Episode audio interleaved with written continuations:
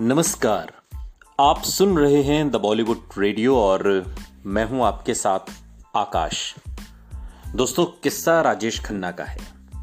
एक बार राजेश खन्ना से एक इंटरव्यू में पूछा गया, हमें अपना कोई सीक्रेट बताइए।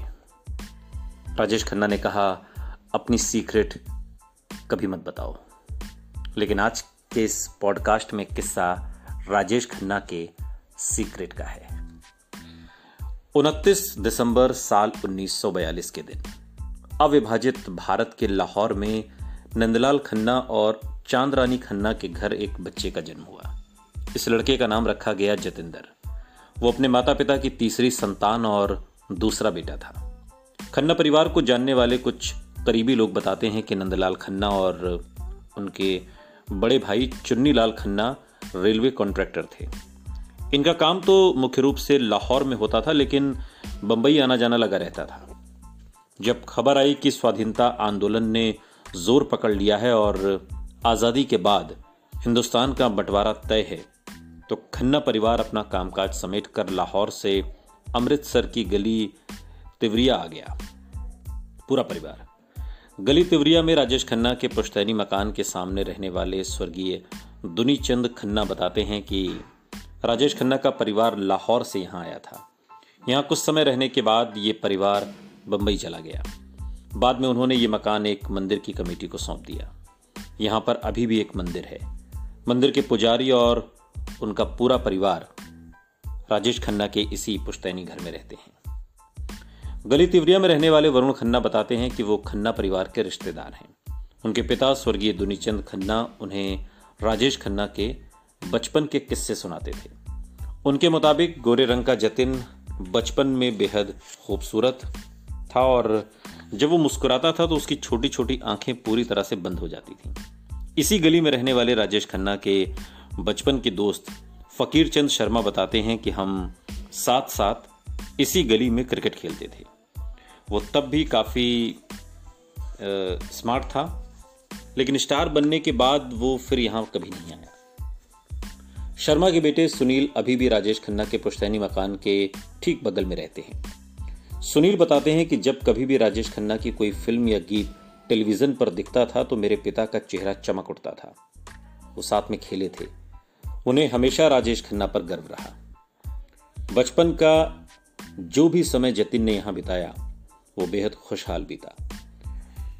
राजेश खन्ना के आखिरी दिनों में तकरीबन एक दशक से ज़्यादा समय तक उनके साथ रहे भूपेश रसीन बताते हैं कि देश के बंटवारे के बाद उनके पिता के बड़े भाई चुन्नी लाल खन्ना ने अपना काम बंबई में जमा लिया और वहीं बस गए।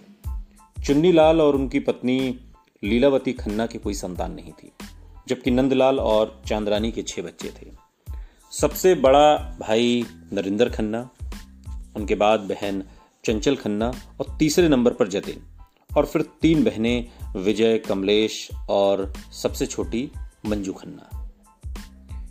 खन्ना परिवार में आपस में जो भी तय हुआ हो, लेकिन नंदलाल और चांदरानी के छोटे बेटे जतिन को नंदलाल के बड़े भाई चुन्नी लाल और लीलावती खन्ना ने गोद ले लिया। जतिन की जिंदगी में हुए इस अहम बदलाव की सही वजह कभी सामने नहीं आ पाई। उस दौर के पारंपरिक पंजाबी समाज में ऐसी घटनाएं होती थीं। अगर एक भाई की संतान नहीं है तो वो अपने बड़े भाई, बहन या किसी रिश्तेदार की संतान को गोद ले लेता था। आमतौर पर पंजाबी परिवारों में बड़े भाई को अक्सर परिवार के मुखिया का दर्जा दिया जाता है और घर के सभी बच्चों के लिए वो पिता समान होता है। वजह जो भी हो, अपने नए माता पिता के साथ एक नई जिंदगी शुरू करने जतिन बंबई आ गया। लेकिन इस घटना ने उसके अंतर्मन पर क्या असर डाला, जिसे जिसका उस पर हमेशा असर रहा और उसे कितनी तकलीफ हुई, इसका अंदाजा शायद किसी को नहीं हुआ। क्या ऐसा हो सकता था कि शुरुआत में उसे समझ ही ना आया हो कि उसके माता पिता अचानक कहाँ गायब हो गए? वो भाई बहन जिनके साथ वो खेला करता था, वो अब नज़र क्यों नहीं आते? और काफ़ी वक्त तक वो इन सवालों में उलझा रहा होगा, लेकिन धीरे धीरे उसके जहन में बम्बई से अमृतसर के बीच की दूरी बढ़ती गई। ये दूरी इतनी बढ़ी कि फिर शायद यादों का सफ़र भी मुश्किल हो गया।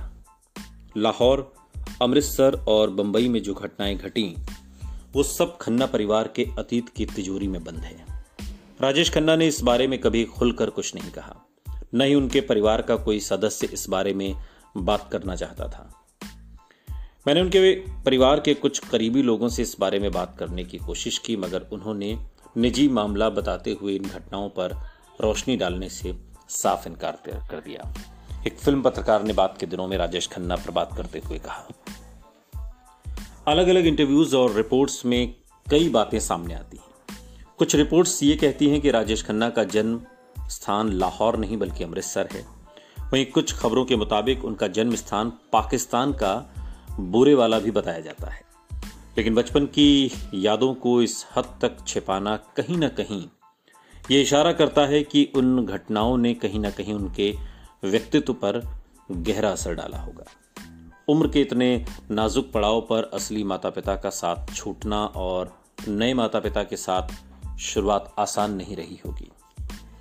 नई दिल्ली के institute of human behaviour and allied sciences के एक वरिष्ठ मनोचिकित्सक की राय में ऐसी घटनाएं अक्सर बच्चे के मन में अजीब उलझन पैदा कर सकती हैं। ऐसा हो सकता है कि कई बार बच्चा यही सोचकर बड़ा हो कि अगर वो अपने असली माता पिता के साथ होता तो उसकी ज़िंदगी कैसी होती। ये भी संभव है कि वो अपने माता पिता को इस बात का जिम्मेदार भी ठहराता हो कि उन्होंने उसे त्याग दिया। उसके मन में ये विचार भी उठ सकते हैं कि क्या उसके अंदर कोई कमी है जो उसके अपनों ने उसे छोड़ दिया। ये सिलसिला अक्सर पूरी जिंदगी चलता रहता है और इन सवालों का उसके व्यक्तित्व पर गहरा असर पड़ सकता है। क्या ऐसा हो सकता है कि जतिन भी इन्हीं जज्बात से गुजरता रहा? मनोचिकित्सकों के मुताबिक कई बार ऐसे लोगों को आगे चलकर अपने करीबी रिश्तों में काफी परेशानियों का सामना करना पड़ता है और देखा गया है कि ऐसे अनुभव से गुजरने वाले कई लोगों को असुरक्षा की भावनाएं घेरे रहती। वो डरते हैं कि कहीं उनकी पसंदीदा चीज़ या इंसान उनसे छिन न जाए और इसलिए वो बहुत ज़्यादा पजेसिव भी हो जाते हैं। राजेश खन्ना के व्यक्तित्व में इनमें से काफ़ी कुछ झलकता है, लेकिन इसकी वजह बचपन में हुई घटनाएं ही थीं या फिर उनके बाद की ज़िंदगी के उतार चढ़ाव इसके लिए जिम्मेदार हैं, ये पूरी तरह से साबित करना बहुत मुश्किल है। फिर भी इन पहलुओं को समझने के लिए हमें उनकी ज़िंदगी के पन्ने पलटने होंगे। पर अहम बात यह है कि राजेश खन्ना ने खुद किसी भी इंटरव्यू में कभी अपने असली परिवार का जिक्र तक नहीं किया। वरिष्ठ फिल्म पत्रकार भावना सोमाया को दिए अपने एक पुराने interview cause of an era में राजेश खन्ना ने बताया कि वो अपने माता पिता की शादी के अट्ठारह साल बाद पैदा हुए थे। उनके माता पिता की तीन बेटियाँ थीं और वो एक बेटा चाहते थे। उनके जन्म से पहले उनकी माँ ने एक हवन भी किया था और यही वजह थी कि उनकी माँ ने उन्हें सभी भाई बहनों से ज़्यादा प्यार किया। बचपन की कहानी बयां करती राजेश खन्ना की ये बातें बहुत दिलचस्प, लेकिन राजेश खन्ना की ज़िंदगी के आखिरी बीस साल में उनके बेहद करीब रहे भूपेश रसीन इन बातों से इत्तेफाक नहीं रखते। मेरे सामने ही भूपेश ने राजेश खन्ना की सगी बहन चंचल खन्ना से इस बारे में बात की। चंचल ने जो बताया वो राजेश खन्ना के बयान से बिल्कुल अलग था। चंचल के मुताबिक वो छह भाई बहन थे, दो भाई और चार बहनें, जिसमें राजेश खन्ना तीसरी संतान थे। उनके माता पिता की पहली संतान भी एक लड़का नरेंद्र खन्ना ही थे। उन्होंने ये भी बताया कि राजेश खन्ना को गोद लेने वाले चुन्नी लाल और लीलावती खन्ना की कोई संतान नहीं थी। साफ जाहिर है कि वो अपने जन्म और भाई बहनों की जो कहानी राजेश खन्ना ने अपने इंटरव्यू में बताई वो उनकी सगी बहन की बताई गई बातों से कतई मेल नहीं खाती। एक इंटरव्यू में राजेश खन्ना की इन बातों को लिखने वाले पत्रकार ने बाद के दिनों में इसका खुलासा करते हुए कहा। तो क्या इसकी वजह यह थी कि वो अपनी सुपरस्टार वाली छवि को ध्यान में रखकर अपने बचपन की एक ड्रामाई कहानी सामने रखना चाहते थे, या फिर वजह यह थी कि बचपन की उस घटना को वो अब भी पूरी तरह नकारना चाहते थे? अपने बचपन की जो भी कहानी राजेश खन्ना सुनाते रहे उसमें कभी भी ये साफ नहीं हुआ कि वो अपने कौन से माता पिता का जिक्र कर रहे हैं। वो हमेशा ये बताते रहे कि उनका बचपन बेशुमार खुशियों से भरा था। अपने इंटरव्यू में उन्होंने एक बार पाकिस्तान का जिक्र भी किया। मेरा नामकरण संस्कार कराची के एक छोटे से गाँव धपालपुर में हुआ था। वहाँ हमारे कुलदेवता का मंदिर था। आज भी जब मैं प्रार्थना के लिए अपनी आंखें बंद करता हूं तो मुझे महसूस होता है कि मैं उसी मंदिर के भगवान से बात कर रहा हूं। मेरे माता पिता ने मेरा नाम जितेंद्र रखा, लेकिन मुझे कोई भी उस नाम से नहीं पुकारता। घर में मुझे हमेशा काका के नाम से बुलाया जाता था। उत्तर भारत में आमतौर पर घर के सबसे छोटे बच्चे को काका के नाम से बुलाया जाता है, खासकर पंजाबियों में।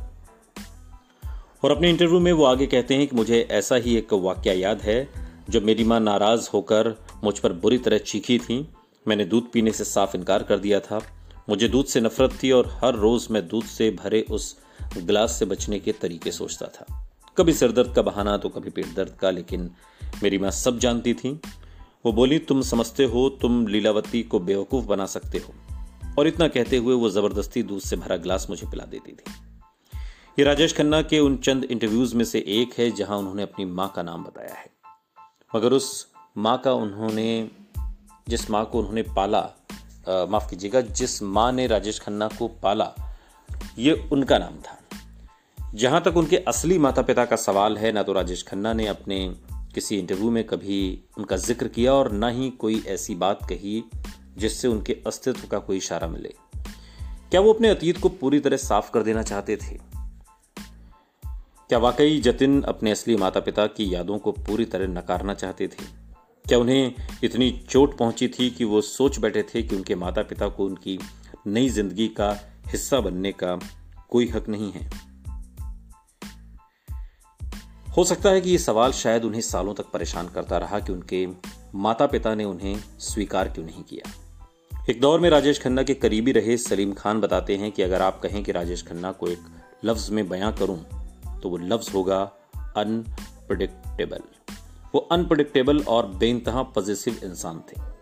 ज़रूर कुछ बचपन की प्रॉब्लम्स रही होंगी, क्योंकि उनकी positive streak was not normal. ये बातें सलीम खान ने कही थी। ये बात भी सामने आई कि बाद में जतिन के असली माता पिता भी बम्बई के चर्च गेट इलाके में रहने लगे थे।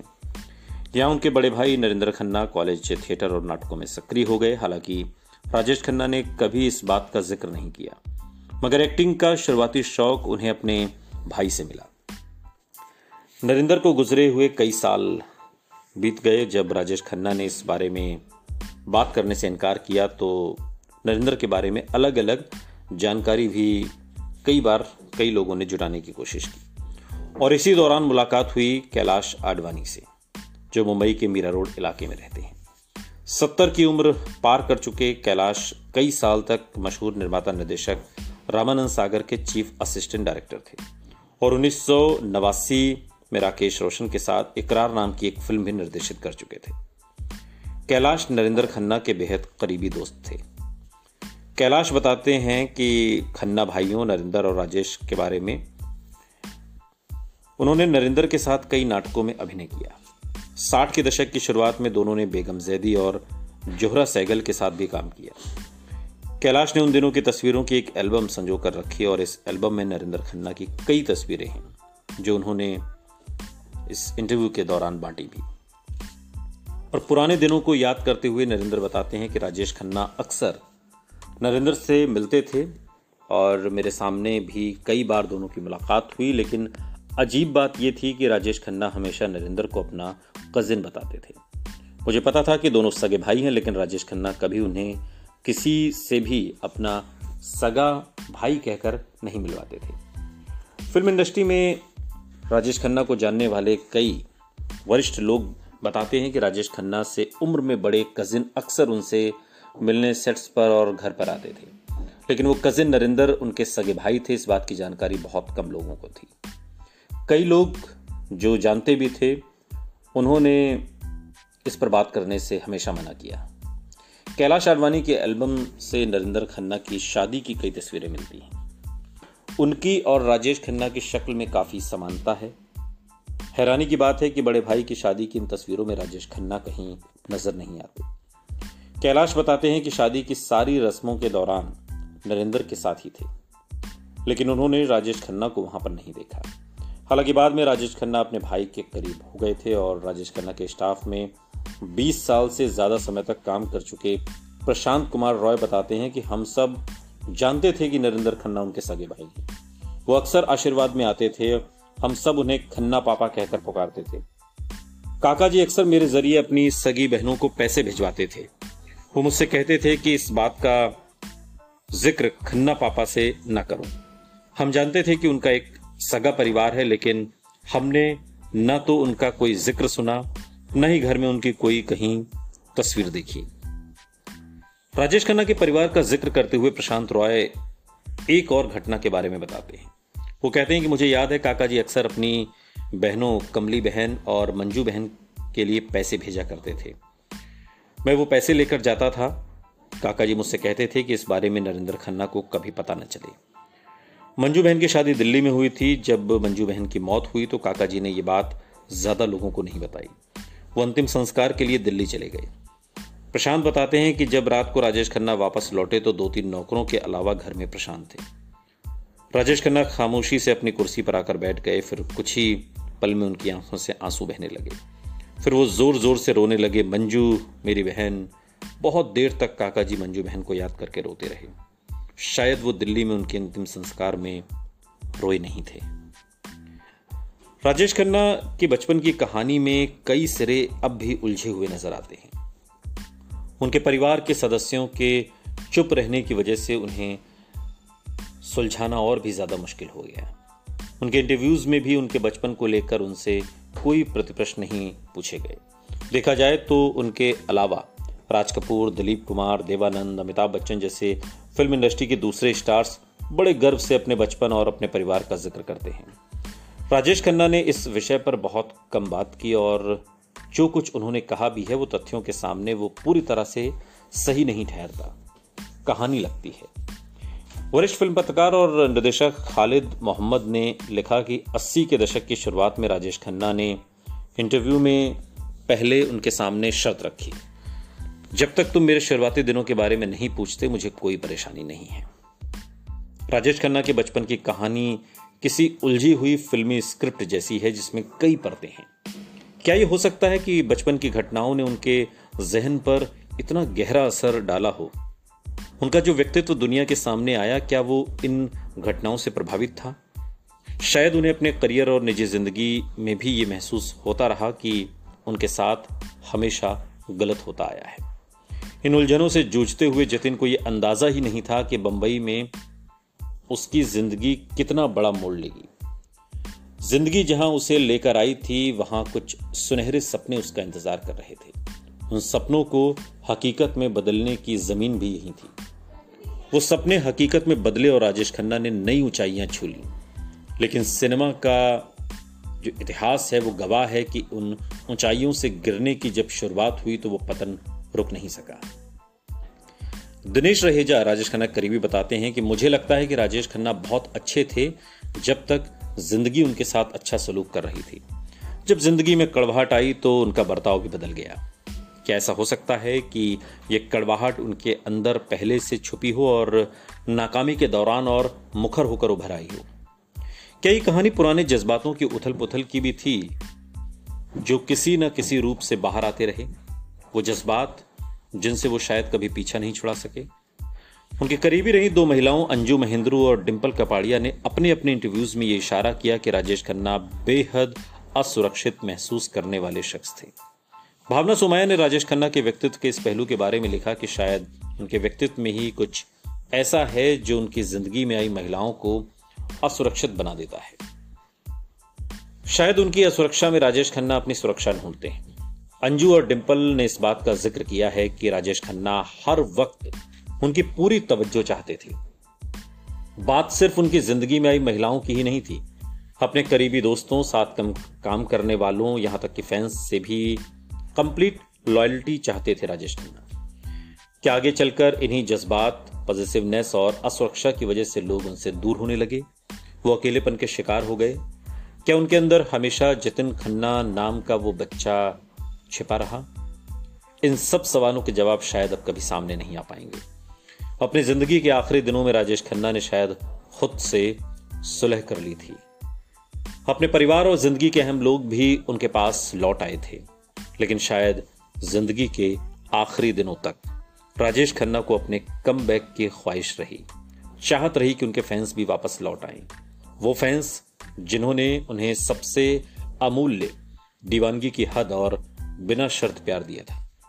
अपने फैंस के प्यार में जतिन खन्ना किसका प्यार तलाश रहे थे? एक बच्चे के लिए किसका प्यार सबसे ज्यादा अमूल्य और बिना शर्त वाला होता है? ये सवाल राजेश खन्ना के लिए हमेशा बना रहा। सुनते रहिए द बॉलीवुड रेडियो, सुनता है सारा इंडिया।